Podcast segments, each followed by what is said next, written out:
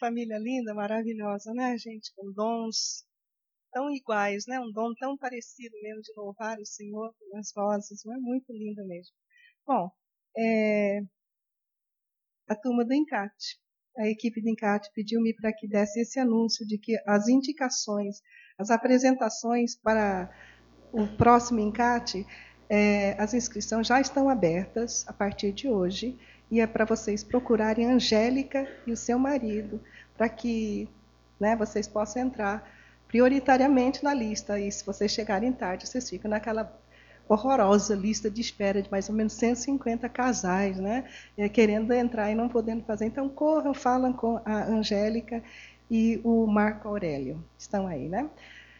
Mês de maio e junho, na nossa igreja nós comemoramos, né? nós fazemos alusões, nós fazemos é, o investimento, focamos em cima das famílias. Então, tanto em maio como em junho, nós ainda teremos programações relativas à família. Abrimos a semana da família ontem. Nós estivemos lá, nós brincamos, né? lazer, é, cheio de novidades, com várias mesas. Nós agradecemos a todos que participaram. Todos, todos, todos. Foi um investimento muito bom, gostoso, mas eu sei que muitos sacrificialmente, né? É, investiram o seu tempo ontem, desde sexta-feira. Eu agradeço de todo o coração a todas as pessoas que lá estiveram dando esse apoio e vocês também que estiveram presentes, brincando, né? rindo e fazendo tudo aquilo que deixou aquele dia muito especial para todos nós. Bem, Amados, quando a gente pensa em família, fazer uma abertura, a gente corre assim, é para falar sobre filhos? Será que a gente fala sobre diferenças de homem e mulher? Né? A gente vai pensando assim, culto doméstico, nas fidelidades, blocos de. vários assuntos vêm na cabeça. Aí eu corri para minha família, onde que eu tive alguns entreveros. E aí a gente vai pensando, né? E Deus me deu uma mensagem muito, muito querida para o meu coração e eu espero que isso seja também para vocês. Irmão, irmão na carne, presente de Deus. Como é que nós nos tratamos na igreja do Senhor? A palavra é essa palavra, irmão, sabe? Irmão. Eu estava num dos aeroportos num tempo desse e tinha um judeu judeu mesmo, um rapazinho novo, e ele morava e estava indo para a Itália. E nós batemos um papo, ele falou para mim assim, eu sou, falou em, em, italiano que eu conhecia muito pouco, mas ele foi falando em inglês, depois misturava italiano, e ele falou assim, fratello, fratello, ele falou várias vezes. Eu perguntei, fratello o quê? Né? Por que fratello? Ele falou assim, eu estou indo para Roma porque eu tenho uma irmã que está estudando em, em Roma e eu estou sendo mandado pela minha família, porque eu sou irmão fratelo dela, para cuidar dessa irmã. Coisa de família, não é? Irmãos. Tanto pode ser uma bênção, irmãos aqui, quanto irmãos em casa. Mas será? Essa é a pergunta. Salmo 133, vamos ler todos juntos, né? Ó, oh, quão bom e quão suave é que os irmãos vivam em união. É como óleo precioso sobre a cabeça que desce sobre a barba, a barba de Arão, e que desce a orla das suas vestes, como orvalho de Hermon, e como que desce sobre os montes de Sião, porque ali o Senhor ordena a bênção e a vida para sempre. A neve que cai do Monte Sião e desce. Era essa figura no original, tá bom? Gente, pega a palavra suave, suavidade. O que, que vem na sua cabeça? Suavidade, tecido suave, relação suave, um prato suave. A relação entre irmãos deverá ser essa relação de suavidade de gostoso, de algo que não é dura, né? é algo que não é duro, que não, não raspa. É nesse sentido que está sendo dito. Bom, irmãos, um irmão, uma bênção de verdade, nós vamos pegar vários personagens, alguns personagens. É lógico que eu vou estar inferindo, nem sempre deve ter ocorrido tal qual, mas a guisa mesmo da, do, do, do, sermão, estarei pensando nesta linha. Né? É, Gênesis 4 diz assim: O Senhor aceitou com agrado Abel e sua oferta, mas não aceitou Caim e sua oferta. Enfureceu-se, transformou-se, atacou e matou seu irmão. Olha que quadro triste, que coisa horrível. O amor fraterno, amor fraterno imaturo, sem a maturidade, que não aparece característica de maduro. Então, o que, que acontece? Nós temos, então, ciúmes, olha só, ciúmes entre irmãos, filhos de mesmos pais. Ciúmes, competição, rejeição e tragédia. Isso estava acontecendo, aconteceu naquela família, mas temos que olhar para a nossa família.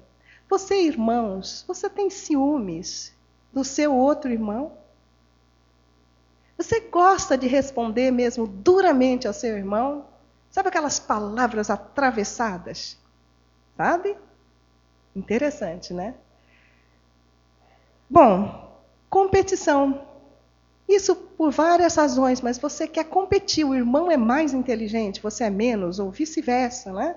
É aquele sentido bem maligno de competir com outro seu irmão, com a sua irmã. Uma é mais bonita, então começa a competir, começa a se sentir muito mal e tudo que você puder fazer para que a outra né, se mostre mais feia ou mais burra, você vai fazer né, tudo isso. Rejeição. Você se sente rejeitado na sua casa pelos seus pais ou por um irmão mesmo. Muitas vezes você que se auto-rejeita, não é? E pode virar em tragédia. Não essa tragédia de morte, mas algo muito ruim, esse distanciamento, essa ausência de suavidade, perda de bênção do Senhor sobre a sua vida. A minha irmã teve muitos problemas comigo. Olha só o que, que aconteceu. Minha irmã teve muitos problemas comigo porque ela tinha, uma, um, ela tinha um probleminha é, na escola. Eu passava, ela não passava. Mas, por outro lado, eu tive problemas que a minha irmã era linda, Naquela época atrás, mane parecia manequim, maravilhosa, quarenta e poucos quilos, linda de viver. Entendeu? Hoje a minha memória já está indo, não vale nada mais, esqueço mais do que lembro. E a minha irmã hoje já está com seus sessenta e poucos quilos, a beleza dela já se foi. Em que pequenos detalhes né, nós nos amarramos, fomos enganados pelas nossas emoções por Satanás e perdemos tempos, muito tempo útil, nos sentindo assim um pouco distante. Passei por cura interior, Deus já tinha feito uma obra maravilhosa na minha vida. A minha irmã, estava na casa dela, perto da piscina da casa dela, ela veio por trás. Ela falou assim: Me desculpe, minha irmã, por todos os males que causei a você. Como Deus já tinha feito uma obra, eu abracei a ela. Sabe, eu disse: Minha irmã, tudo bem, tudo bem, não se preocupe por nada. Não se preocupe. Mas veja só, quanto tempo nós perdemos por causa dessas pequenas questões. Né? Causas, essas causas, fruto de amores, de né, desamor. Vamos ver onde eu estou. Abel, causa. Perda do colo. Pode ter sido perda do colo. Porque você perdeu o colo, de repente você ficou irado, né? Por que, que Deus mandou mais um que roubou meu colo? Pode ser, né? Também pode ser comparações. Você é mais bonita, mais inteligente, não é? Você trabalha mais, você é o mais útil, você é mais parecido com o meu temperamento, coisa assim. Habilidade de conquista. Tem filhos que têm foco, têm habilidade de conquista maior do que uma outra, um outro que é mais devagar. Pode olhar na sua casa. Uns são prósperos, passam em tudo, são focados. Nunca deu trabalho a você, né, para você pai ou para você mãe. Gente, esse filho ou essa filha é uma beleza, colírios para os olhos, bálsamo para o seu coração. E aquele outro? Pode ser que você né, esteja trazendo isso. Também reforço diferenciado. Por causa disso, você reforça diferentemente. Sabe? Até presente. Muitas vezes você dá diferente, né? coisas diferentes, valores diferentes. Bom, não importa qual seja a causa, importante que Deus esteja no meio dessa causa e comece a tratar, para que esta suavidade familiar possa voltar de novo, né? possa existir na sua família. Ódio entre irmãos? Será que podemos ter ódio entre irmãos? Gênesis 37, esse texto todo, vamos lá?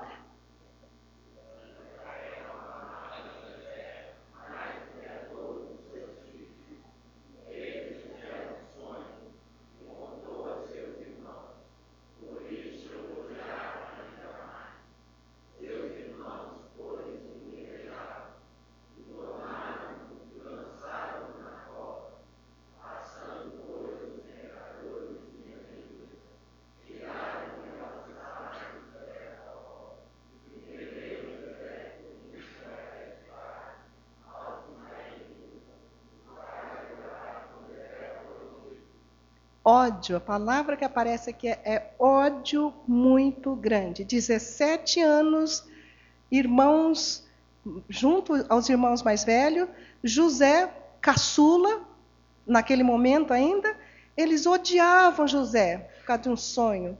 Ódio maior, porque tiveram ciúmes quando ouviu o segundo sonho. Olha só. Israel pede para que vá vigiar os seus filhos. Esse é o outro problema que criou ódio demais, não é? Aí eles planejam tudo isso sem querer, mas ele acaba sendo vendido ao, a um povo estranho.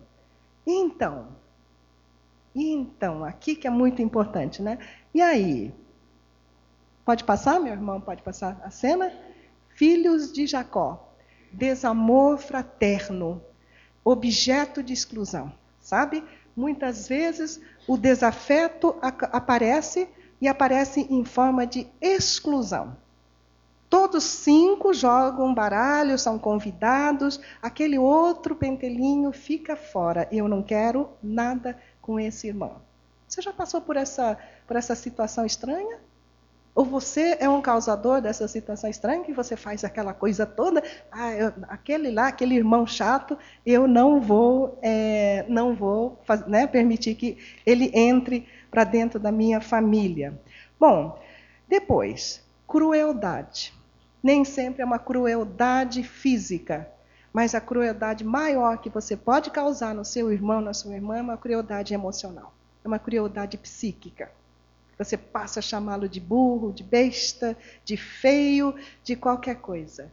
E é importante você começar a pensar, né? Como que você tem tratado o seu irmão, a sua irmã, uma bênção de Deus. Eu vi o Davi e a Priscila aqui de mãos dadas na hora que foi pedido para que dessem as mãos. Gente, que cena mais linda. Deve ter, olha, vocês devem brigar mesmo, sabe? Eu não imagino, né? Mas no fundo, no fundo, ai se mexer com Davizinho, né? Ai se mexer. Nossa, vai pegar mesmo, né? Tem que ter mesmo essa conivência, essa coisa toda, né? E agora, causas. Olha só.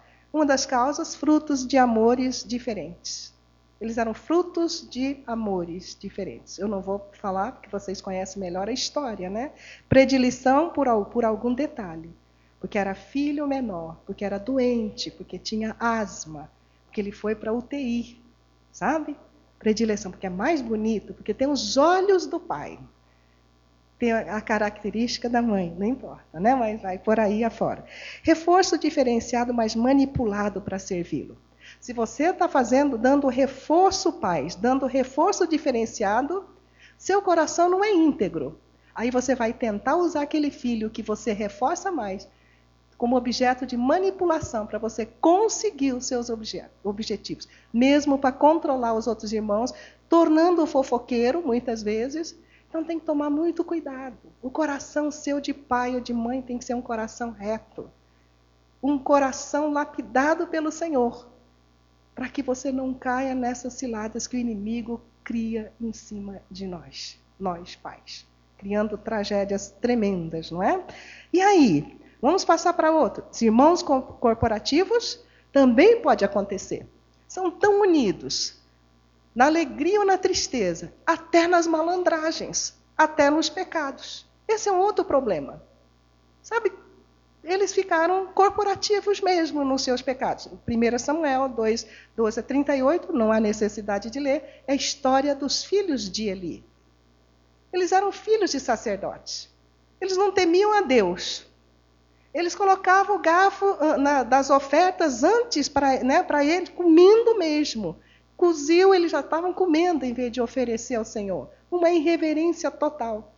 Eles tinham suas prostitutas também é, sexuais lá dentro do templo, fazendo coisa que desagradava ao Senhor. Mas veja só, o que está escrito lá, um pedacinho, é que tem um texto que não sei se está coincidindo. Os filhos de Eli eram maus e não temiam a Deus. Eli ficou sabendo de tudo que seus filhos faziam e os exortava. Só isso. Mas eles não deram atenção à repreensão do seu pai. Olha que coisa triste. Filhos totalmente desobedientes. Filhos contaminando, o irmão contaminando o outro irmão. Amado, se você está chamando seu irmãozinho né, menor para mostrar figuras na internet, revistas pornográficas, dizendo das suas conquistas amorosas estranhas à vontade do Senhor, irmão, você é responsável pelo seu irmão. Lembra da história primeira? Acaso sou eu responsável, guardião do meu irmão? Você é guardião do seu irmão, sim senão Deus não teria colocado você como irmão daquela outra pessoa. Como eu sou guardiã da vida de vocês, que são irmãos em Cristo, você, como irmão, em, irmão na carne, você é guardião. Não dê essa, não, não coloque essa filosofia do, do, do fraticida lá, né, do irmão lá, do Caim, porque é verdade, você é responsável. Você é responsável mesmo. Um irmão, quando eu estava trabalhando anos atrás com, com viciados, ele também era viciado. Ele tinha levado o seu irmão ao vício das drogas. Quando nós começamos, nós não, um, um, um, missionário que tinha sido um grande traficante que se convertera, ele começou a pregar, essas pessoas começaram a aceitar Jesus Cristo. Eu me lembro desse irmão, esse irmão arrependido, vendo o estado que o, o irmão menor estava ele aceita Jesus Cristo e ele se santifica. Ele disse: Eu sou responsável pelo meu irmão. Eu quero ficar tão junto a Deus, porque ele me tem como exemplo. E eu ficando junto a Jesus, junto a Deus, ele vai vir para Jesus. E foi isso que aconteceu. Aquele irmãozinho também se converteu, deixou as drogas. Ele virou um tipo de missionário junto com Osmar Ludovico, para quem conhece, né? Está ali. Os dois filhos de Eli, sem temor a Deus, coniventes para pecar, atraíram ira de Deus e, novamente, teve aquelas tragédias homéricas. Causas, quais foram as causas? Falta de autoridade paterna. Amados, se os seus irmãos, se os seus filhos, se os irmãos estão brigando, se os irmãos estão gritando, se os irmãos estão se degladiando, pode saber que alguma coisa está faltando na sua liderança de pai ou de mãe. Amados, pode, pode escrever. Não precisa nem o Espírito Santo vir revelar. Está na palavra do Senhor. O que, que aconteceu? Falta de autoridade paterna. Eli não foi artesão da alma dos seus filhos, nem do espírito deles. Nós somos como arquitetos, como alguém que usa também a mão, artesão, da alma dos filhos, usando a palavra do Senhor. E é isso que nós temos que fazer. Todos nós nascemos rebeldes. Todos nós temos tendência a, fazer, a, a coisas ruins. Mas quando a palavra de Deus vem e diz: Isto está errado, os pais ficam batendo isso por 30 dias num culto doméstico. Aí o filho aprende esta verdade. A PEC fala assim: fica dois meses se for preciso, conte a história de Davi, mas não perca aquela verdade sobre a vida de Davi. Fale sobre Fulano de Tal, de, fale sobre Pedro, mas bata dois, três meses para o filho pequeno sobre a rebeldia, sobre a instabilidade de Pedro. Acho isso muito bom. Eu acho isso muito importante para as nossas vidas, para a vida dos nossos filhos. Em que momento você perdeu essa coisa mágica de colocar a verdade na vida dos seus filhos. Em que momento você perdeu para quebrar a rebeldia dos seus filhos? É um momento para a gente né, pensar com Deus novamente. Né? Falta de autoridade, mas filhos ídolos. Às vezes, nós achamos nossos filhos tão fantásticos, né? Porque você honra, disse Deus para, para Eli. Porque você honra mais os seus filhos que a mim. Sabe? E tem hora que você acha o seu filho maravilhoso. Ah, mas isso daí é porque ele está na época da prova. Será? Quando é que você vai quebrar a rebeldia do filho? Eu não sei. Esses dias uma pessoa da igreja veio. Quem é a pessoa da sua casa mais, mais assim, que foi disciplinado? Eu falei, foi o William. E então, eu falei, o William é a pessoa mais quebrada, mais maleável, mais amoroso em relação às autoridades. É interessante. Nós estamos atentos, quebrando não a vontade dele, mas a rebeldia dele. As outras também entraram sim, né? mas não com tanta precisão como com William. Então, amados, como isso é importante.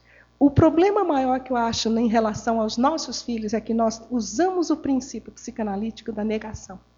Nós olhamos, vemos que o nosso filho não é flor que se cheire e nós negamos a nós mesmos. Não queremos aceitar que o nosso filho tenha aquele problema de mentira, problema de exibicionismo, problema de egoísmo é, é, muito grande. Nós começamos a negar. Amados, não é hora dessa negação. A Bíblia fala que a verdade, conhecereis a verdade e a verdade vos libertará. Você tem que olhar a verdade de frente. Dói, dói. Dói você olhar para o seu filho e encontrar nele traços grandes de mentira? Dói. Dói sim. Sabe? Dói. Mas o bom é quando você diz: Senhor, olha, nos use, me use ainda. Não interessa quantos anos o meu filho tem, mas me use. Não quero esse princípio da negação controlando a vida da família. Deus começa a agir. Uma música linda, né? O Espírito Santo que permeia, entra para dentro da família e começa a fazer diferença. A primeira música da família do Eli que música linda, que coisa maravilhosa mesmo. Irmão justiceiro, nós podemos, por causa de nós, criarmos irmão justiceiro numa família? Com certeza. 1 Samuel 13, 1 a 33, não, não precisa ler. Amon, filho de Davi, apaixonou-se por Tamar. Era meia-irmã, era bonita e irmã de Absalão. Outro filho de Davi, ao saber de tudo, é, Davi, o rei, ficou indignado. Ao saber de tudo, Davi, o rei, ficou indignado. Absalão não falou nada com a mão, nem bem nem mal, embora o odiasse por ter violentado sua irmã Tamar. Veja só, houve uma defloração, o pai ficou indignado, mas não tomou nenhuma decisão, e aí o filho mais velho começa a tomar as dores, começa a ter esse síndrome de justiceiro. Integridade da família ferida. Houve um, momento em que a, a integridade da família foi ferida, quando Amon fez mal à sua meia-irmã. Nenhuma providência foi tomada pelo pai ou responsável. Ninguém tomou providências. Justiça fe feita pelo pseudo-responsável. Alguém fez a justiça, que seria o, o Absalão. Tragédia após tragédia. Amados, quando o pai ou a mãe omite né, nessa função de educador, nessa função de discipulador, de disciplinador, de ser o gestor, ser o administrador da sua família, alguém se levanta no lugar. Alguém vai se levantar. Eu me lembro que na transição é, da minha, na nossa mudança de São Paulo, de, de, do interior para São Paulo, meu irmão mais velho já estava em São Paulo. Meu pai deixou muita coisa nas costas desse meu irmão. Ele tomou o papel do meu pai, coitado. Deu dó. Ele fazia o papel do pai, fazia o papel de justiceiro.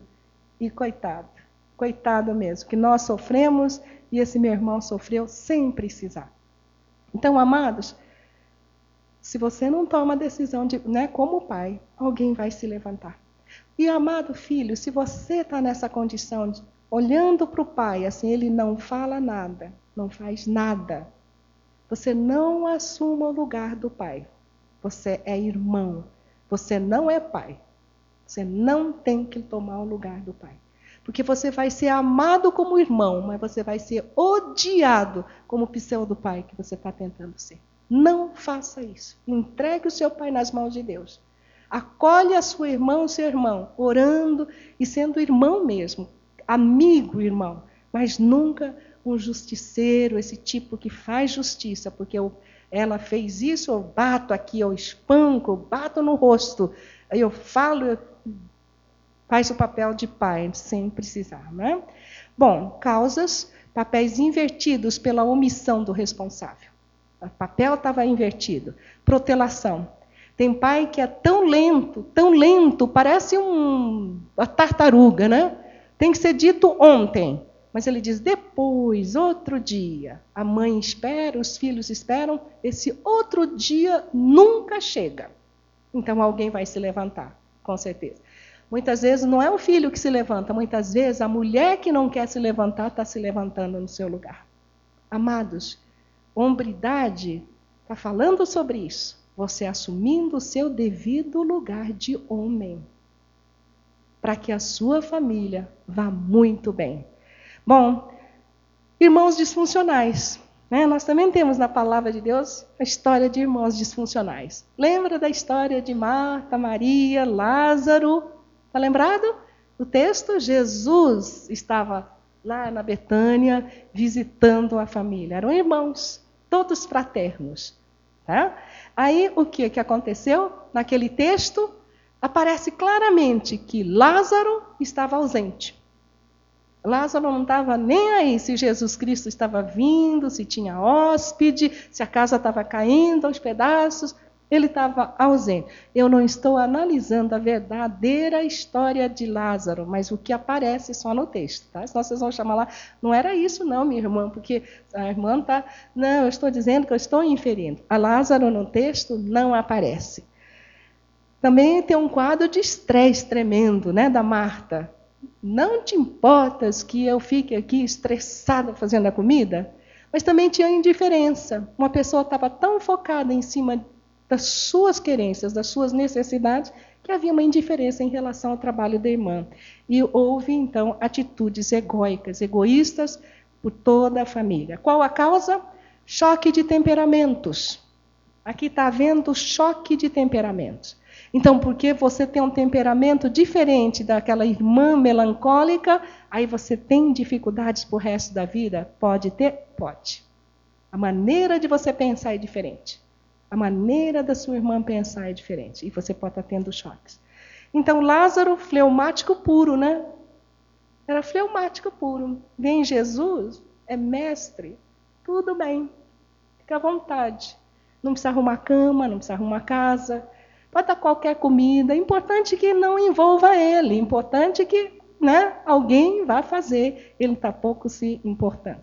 Muitas vezes acontece isso, não acontece?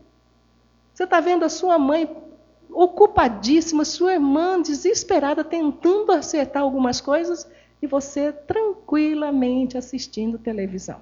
Calma. Larga de estresse. Não é não? Sua mãe perdeu a empregada não tem mais. Não precisa arrumar cama, coisa nenhuma. A gente não vai dormir nessa mesma cama daqui a pouco. Aquele sapato horroroso lá na sala de visitas. Um terror. Terror. Ah, muito engraçado mesmo, né? Um horror. É, isso daí tem aos montes, aos quilos, viu, gente? Então, frente à ausência pela fuga diante dos problemas. Ó, qualquer apertozinho emocional, tô fora. Vou comer lá no McDonald's. Ah, vou para a igreja. É verdade. Ah, vou estudar para concurso. Nunca estudou para concurso, coisa nenhuma. Ah, vou estudar para concurso. Algum dia tem que começar. O dia é hoje. Ah, tudo bem. Aí volta no. Maria, Melancólica, fleumática também, melancólica, não é? E só foco no que lhe interessa. Sabe? Melancólica também suas dificuldades. Tem suas dificuldades. Melancólica ama Jesus. Sabe? Melancólica introspectiva. Ela vai fundo. Ela fala, detona com tantas coisas teológicas. Ah, maravilha. Faz culto, sempre está fazendo sua devoção. Só que não enxerga mais nada. Está lá focada. É Jesus e acabou. Sabe? Essas melancólicas, esses melancólicos falam assim, sabe? É como jogo de bola, né? O único problema é a trave. Olha, o único problema que nós temos é ter irmãos, gente do meu lado, porque se fosse eu e Jesus, gente, seria maravilhoso, né? Não teria problema nenhum, 24 horas aos pés de Jesus. Uma beleza, né? E Marta, colérica sanguínea, dá dois temperamentos terríveis. Trabalha na base dos alvos, conquista, não interessa quem está na sua frente. Jesus estava na frente dela, na casa dela. Gente, o alvo dela era preparar a comida para servir. E aí ela chega para Jesus, bota a mãozinha assim, bem de colérica, né? A gente que é colérica sabe muito bem, né? Aí chega e falou: Jesus, não está percebendo essa coisa horrorosa. O meu almoço não vai sair na hora. E Jesus ali, né? Aí Jesus, com aquela simplicidade de coração, né? doce mesmo, diz: Marta, Marta, vamos com calma, né? aquela coisa toda. Ela é cobradora, líder, autocrática, julgadora, sensação de vítima. Né? Tudo isso daí, né? Ah, só eu que trabalho, só eu que trabalho, aquela coisa toda. Causa maior, causa maior, todos insensíveis às necessidades de cada um. Não tem nenhum temperamento melhor. Todos eles, todos. É, é, é como aquele livro diz: todos terão que ser transformados pelo poder do Espírito do Senhor. Ninguém, nenhum, nenhum temperamento é melhor. Ignorava a relevância do momento, Jesus e seu interesse. Jesus, ele era a pessoa mais importante. Irmão Lázaro, perdido no seu universo, invisível, sabe? Todo fleumático que quer ser invisível. Desinteresse pelo projeto comum, que era de receber Jesus Cristo. Alheio à realidade do agora, do aqui e agora. Não interessa. Era para almoço é para sair 12 horas. Alheio a, essas, a esses pequenos detalhes, não é? Egóico mesmo e síndrome do eu mesmo. O que, né, aquilo que faz bem a mim é o que importa. Irmã Maria, Irmã Maria, olha só. Perdida no seu universo de aproveitar retenção máximo de Jesus ou das pessoas. Era reter. É para mim, eu quero, retenho. Descarta a importância da sua participação no evento. Tá vendo como é que é? E foco no seu próprio interesse. O interesse era Jesus, na coisa que transcende, não na coisa do aqui e agora. Irmã Marta, perdida no seu universo de líderes sem liderados. Olha só. Se você, meu irmão, minha irmã, você é colérico, você pensa que está liderando, está nada, não está ninguém com você. Essa é a verdade. Por isso que você fica neurótica. Por isso que você fica neurótica. Por isso que você se auto né? você se sente vítima, só eu mesmo, né? Plataforma para se realizar via sua arte, área forte, agradar pela comida. Ela usa né, como plataforma o seu dom natural de ser hospedeira ou de preparar comida. Doação, exposição, fazer para Deus e ao homem. Uma doação que expõe ela, fazer as coisas para Deus e aos homens. Então, uma é intra, outra é extra. Né? Problema: cada um critica o outro, o comportamento do outro. Todos eles. Maria se achava, oh, coitadinha da Marta, né? Se ela soubesse que eu estou ganhando. Marta, oh, que coisa, né? Eu vou aparecer daqui a pouco. O outro, não estou nem aí. A vítima se torna vilã e cria uma ambiência constrangedora a todos. Né? Que, que situação! Jesus ali, maravilhoso Jesus ali, e quebrou tudo, toda aquela coisa fantástica. Soluções Qual a solução importante? Desde Caim e Abel até hoje, solução. Lázaro, aquele que recebe a ajuda de Deus. Olha o que significa a palavra Lázaro. Lazarento.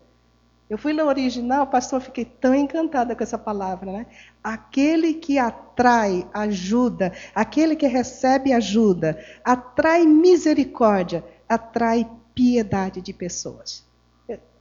Justamente esse nome, essa pessoa, é, é que traz, começa a fazer a diferença. Duas visões para o mesmo ponto, né? Duas visões para uma coisa só. Marta e Maria mandam chamar Jesus porque aquele que Jesus amava, que era Lázaro, estava o quê?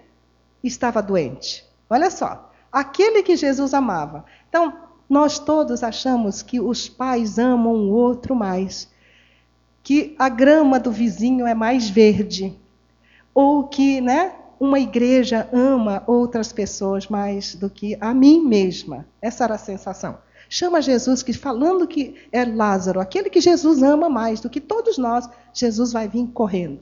Só que não veio nada, né, gente? Vocês conhecem bem a história.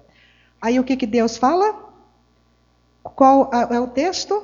Ele diz, não sei se é esse texto, a quem, aquele a quem ama, amas, está doente. Agora diz o texto de João 11, 5, Jesus amava a Marta, a irmã dela, e a Lázaro. Aqui vem o início, começa a cura de uma família. Amados, quando você olha, pode até ter diferença entre vocês. Você pode ser mais inteligente, mais bonito, mais virtuoso, mais alegre, mais extrovertido ou introvertido, mais genial em conhecer Deus. Sabe aquele aquele serzinho filigrânico que conhece meandros da personalidade de Jesus? Pode ser esse. A verdade, a cura tem que vir quando você entende que Deus, Jesus, ama a todos igualmente. Você não é mais privilegiado, nem o menos privilegiado. Você é amado por todos. Se eu ganhei Cristo como meu Salvador, você ganhou também. Se um dia ele volta para a, a norma, ele volta para mim também. Sabe? Se custou sangue para você, custou sangue para mim também. Dá para ver? Cura inicia-se assim, quando você tira os olhos de um carrinho, de um brinquedo que você deixou de ganhar, de um vestidinho que você deixou de ganhar, de uma comparação que fizeram e você olha para Jesus, inicia-se a cura na sua família. Não é hora de você se encantar com esse amor, com essa fidelidade de Deus sobre a sua família? Não é hora de você olhar para o seu irmão e se encantar com esse presente maravilhoso que Deus trouxe para sua família, para você? Sabe, aquele irmão não é chato, aquele irmão tem qualidades fantásticas.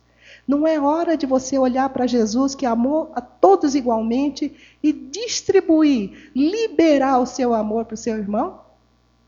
Não está na hora, não, do Espírito Santo fazer isso e quebrar mesmo qualquer barreira, qualquer brecha que vocês tenham dado na sua família? É hora de amar. É hora de você dar um cheiro no seu irmão. É hora de você ajudar a arrumar a cama. É hora de você ajudar a estudar no concurso público. É hora de você, que é um pouco mais velho, ser motorista da sua irmã, do seu irmão, sim. É hora de você olhar nos olhos da sua irmã, do seu irmão e abraçar e dizer: Meu irmão, tu não vale nada, mas eu te amo. Sabe? É por aí mesmo, é por aí, né? A importância da presença de Jesus. Quando ele entra no problema da disfunção familiar, onde existe alguma morte, alguma necrose, alguma coisa que não cheira bem, como Lázaro estava morto, ele ressuscita para que a família se torne mais próxima de Deus, como aconteceu com a família de Lázaro, Maria e Marta. Vamos ver a transformação, que é o ideal para toda a nossa família, não é? João 12. Lembra daquele quadro horroroso de gente ausente, Maria está ali focada nos seus interesses, Marta desesperada? Jesus comeu com certeza alguma comida e foi embora, né? Agora veja quando há transformação. Quando o Espírito Santo começa a trabalhar como a música da família do Eli, né, ministrou, foi ministrado sobre nossa vida, olha o que, que acontece. Jesus chegou a Betânia, onde vivia Lázaro. Olha só, vivia Lázaro, é um homem. Porque na primeira vez diz o quê?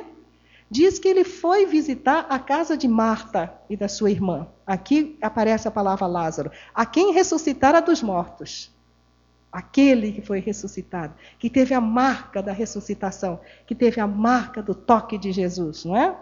Preparar uma ceia para Jesus. Preparar uma ceia para Jesus. Verbo está agora o quê? Marta preparava desesperadamente agora, qual é o verbo que aparece? Prepararam a ceia. Unidade familiar. A minha mãe, na, quando era criança, ela não era crente. Meu pai e minha mãe tinham uma visão muito focada para a família do jeito deles, sem, ser, sem serem crentes. Né? Mas a minha mãe e meu pai compravam coisas para que houvesse essa unidade familiar. Incrível, mas muito. Eu fico lembrando das vezes que eles estavam fazendo macarrão caseiro para que nós comêssemos juntos, só para nos ter juntos. Nós fazíamos pizza, é, aprendendo a fazer pizza juntos e muitas vezes pizza ruim, mas nós comíamos com muita alegria. Aí papai teve a brilhante ideia, isso é coisa antiga, não é de hoje não, tá? Comprar uma máquina de fazer pastel e fazer macarrão, sabe? Uma máquina antiga, que sai uma coisa comprida. E nós, filhos, segurando aquela coisa comprida. A mamãe estava fazendo molho e papai bravo, mexendo, porque nós estávamos mexendo e tudo mais. À volta da mesa, nós comíamos esse macarrão. Tudo para que nós tivéssemos unidade. Eu tenho muitos cheiros da minha família, como tenho cheiros agradáveis, eu também tenho cheiros, lembrança de cheiros ruins. Mas muitas coisas gostosas. Bala de, de mel que a minha mãe fazia, sabe? É, para todos nós, para que nós tivéssemos é, esse momento gracioso. Sabe a transformação mesmo? Não estou dizendo que a minha família era transformada, pelo contrário. Mas esse cheiro de unidade que é importante, que Cristo, o Espírito Santo, quer criar na nossa família. Então, quem ressuscitar a preparar uma ceia para Jesus. Marta, qual a palavra que vem agora?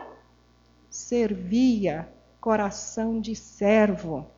Não de quem quer trabalhar, só fazer uma obra e todo mundo tem que abaixar a cabeça aqui, não. Cristo, através da ressuscitação do Lázaro, ele tinha criado na vida da Marta um coração de servo. Coração de servo. Como é difícil na família, na igreja nós somos servos muitas vezes. Mas na família, como é difícil de ser servo. Mas muito difícil. E entre irmãos, então, esse coração servil não existe. Bem-aventurada a família que consegue colocar coração de servo na vida da sua família, não é? Então, ungiu, Maria pegou o nardo puro e ungiu os pés de Jesus. Unção não era mais recepção, era doação. Então, todos estavam em volta de Jesus. E Lázaro era um dos que estavam à mesa. E a casa toda se encheu de um perfume gostoso. E isso, nesse meio, Jesus foi profundamente glorificado. Família foi criado por Deus para glorificar Jesus.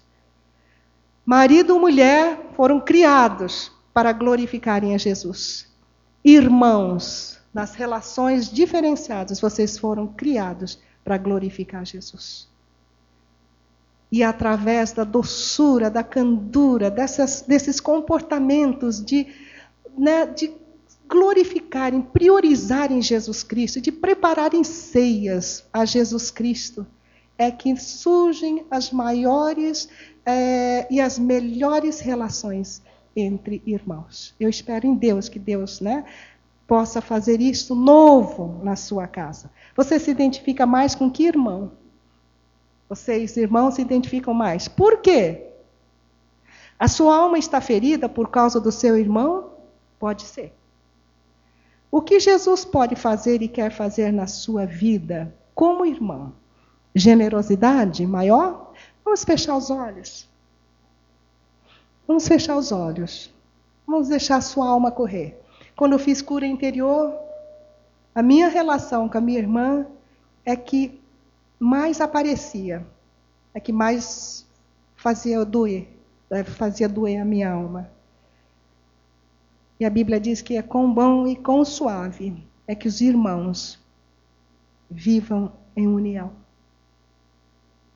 Se você tem algum problema com seu irmão, em Cristo ou na carne, mesmo que ela já tenha morrido, ou ele já tenha morrido, se você sente que tem problemas, teve problemas, que esse irmão deixou marcas profundas no seu coração e dói. Mesmo que não doa, mas você acreditou na mentira que o seu irmão disse. Você fale com seu Deus que você, nesta manhã, você quer perdoá-lo. Perdoá-lo pelo mal que ele fez. Acredite, meu irmão, que todas essas marcas Deus permitiu, porque todas as coisas colaboram para o bem daqueles que amam a Deus. Agora, se você foi aquele irmão insensível, duro, bruto, que deixou marca na vida das pessoas, mesmo que ela já tenha falecido, seu irmão, seu irmão, libere o perdão. Agora, peça perdão a Deus por esse ato tão insano, tão difícil, tão bobo. Enquanto o pastor Valdeir vem aqui, os músicos já estão chegando. Ele vai estar ministrando ainda sobre sua vida. Deixa o Espírito Santo, Espírito Santo, transformador, fazer uma obra hoje na sua vida.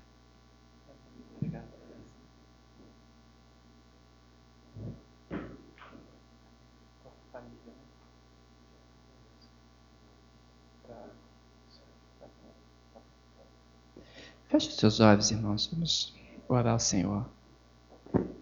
Palavra de Deus tem falado no nosso coração. Eu, particularmente, tenho sido muito tocado pela palavra de Deus essa manhã. Nossa família é o bem que Deus colocou para cada um de nós.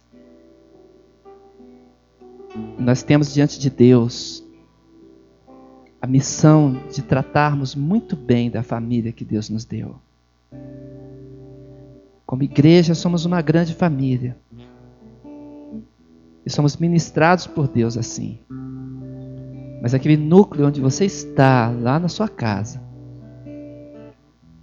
você tem uma obrigação, um dever de fé perante Deus, de fazer todo o bem a palavra de Deus diz no livro de Pedro, na carta de Pedro, que aquele que não cuida dos seus tem negado a fé, tem se assemelhado a pior que o infiel. A Bíblia nos cobra uma posição, uma posição de coração, de alma, de que sejamos bênção na nossa família e diante das palavras que foram trazidas por Deus a nós, nós não podemos sair daqui sem tomarmos uma posição diante do Senhor. A palavra de Deus exige resposta, irmãos. Nós temos que responder a Deus. Ó Senhor, vem olhar para cada um de nós, Senhor. Vem, Senhor amado, com teu espírito, Senhor, discernir no nosso coração qual parte, Senhor, dessa palavra vem de fato, Senhor, nos exortar para mudarmos? O que estamos fazendo de errado? Com quem nos identificamos, Senhor? Nos exemplos familiares que foram trazidos, o que é preciso nós fazermos? Nós clamamos a Ti, Senhor. Olha para dentro de nós. Desejamos ser transparentes, Senhor, na tua presença. Nos dá, Senhor amado, também da força do teu Espírito Santo. Renova a nossa fé, Senhor. Aviva-nos. Para que a nossa ação seja espiritual em Deus. As armas da nossa milícia não são carnais. Portanto, Senhor, nos levanta como teus servos, instrumentos do teu amor para sermos bênção na família onde o Senhor nos plantou. Lá vamos florescer e vamos frutificar pelo nome de Jesus. Que a graça do Senhor Jesus, a comunhão do Espírito de Deus, as bênçãos do Pai Eterno sejam com a igreja de Deus, com a família de Deus, com todos aqueles que amam ao Senhor, desde agora e para todos sempre. Amém. Louvemos ao Senhor saiamos daqui renovados, edificados em Cristo. Vigia esse domingo. Você tem atividades, tem coisas para fazer em casa, mas vigia o teu coração. À noite temos ceia do Senhor, vamos honrar a mesa do Senhor. Vigia nesse dia. Nós estaremos louvando e assim estaremos encerrados pelo nome de Jesus.